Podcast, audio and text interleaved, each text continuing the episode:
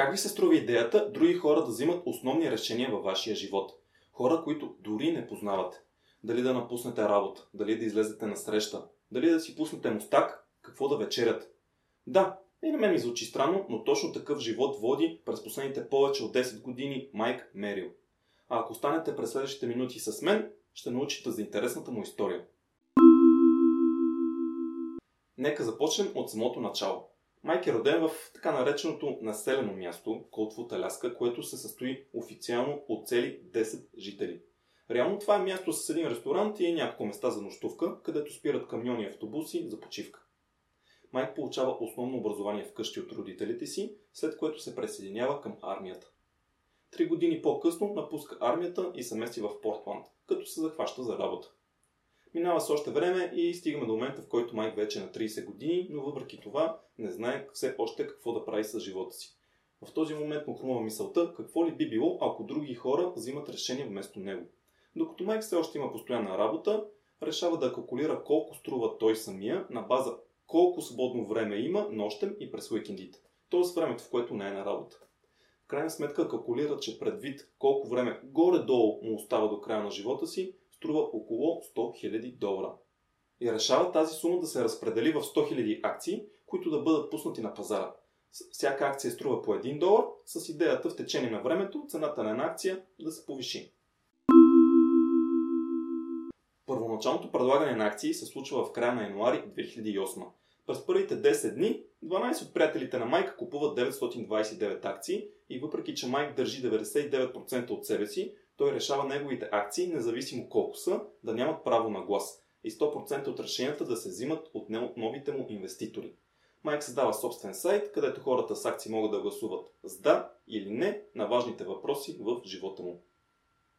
Първоначално Майк започва с тривиални въпроси от типа на дали да си пусне мустаци, на което получава отказ, или дали да инвестира 80 долара в руандски бизнес за отглеждане на пилета, което предложение пък е одобрено. Но за кратък период от време нещата ескалират бързо. В края на първата година, откакто е на пазара, Майк си прави планове да заживее заедно с тогавашната си приятелка. Но когато неговите акционери разбират за решението, те са ядосани, защото въпросът не е минал през тяхното гласуване. След вълната от негативни коментари, Майк решава да включи и личния си живот в проекта. И, и първият въпрос след това решение съвсем не е лесен.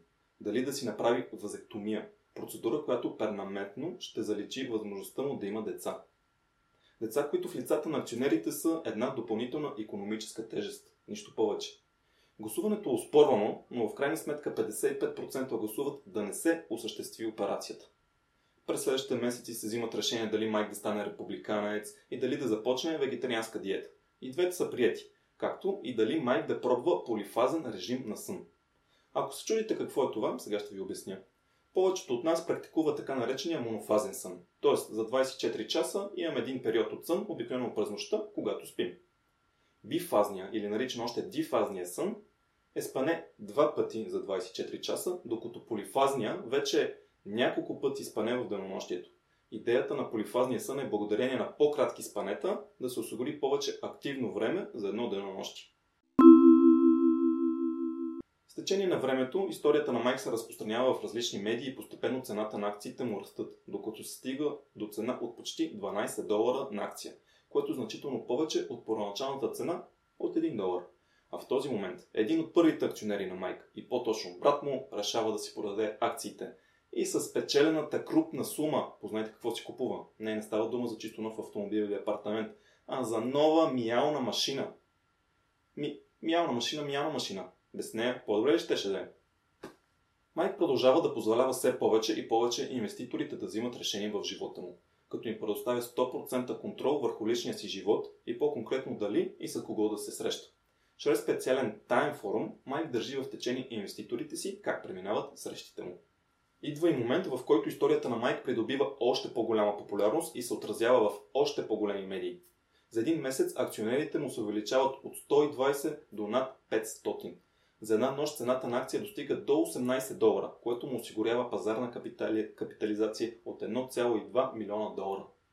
С идването на повече акционери обаче нещата леко се променят за Майк. До сега Майк е имал едно ядро от хора, които следват живота му от много време и вече го познават добре Хора, които може би вече считат малко или много за приятели.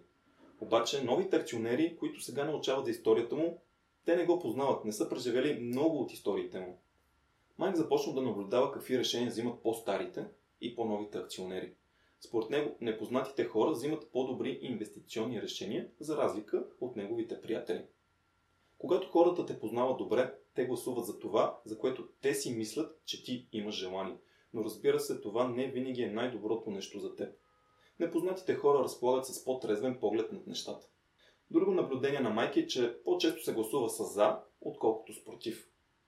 Хората гласуват Майк да взима по-големи рискове, като например да напусне работното си място, на което е от 10 години и което му, и което му предоставя сигурност и постоянни доходи. На около 80% от предложените въпроси се гласува с за, докато на едва 30% се гласува с против. Ако всеки от нас е изправен под голямо и трудно решение, което крие много голям риск, то въобще няма да ни е лесно да решим какво да правим. Но когато става дума за чуж живот, то много по-лесно е да се гласува да се рискува. Както всички пазари, цената на акциите на Майк зависи от търсенето, което пък зависи от изблиците на публичност по медиите. Напоследък вниманието към проекта на Майк вече не е толкова голямо, както преди. И към момента на този запис цената за една акция е по-малко, горе-долу около 6 долара, което пак е повече от цената от 1 долар при стартирането на проекта. Майк, от друга гледна точка, не е забогатял от начинанието си. Към момента проектът му все още е активен и всеки от нас може да гласува за важните решения в живота му. Но вниманието не е толкова голямо, колкото е било преди няколко години. Надявам се тази история да ви е била интересна. Ако е било така, то не забравяйте да харесате видеото и да се абонирате за канала. Чао за сега!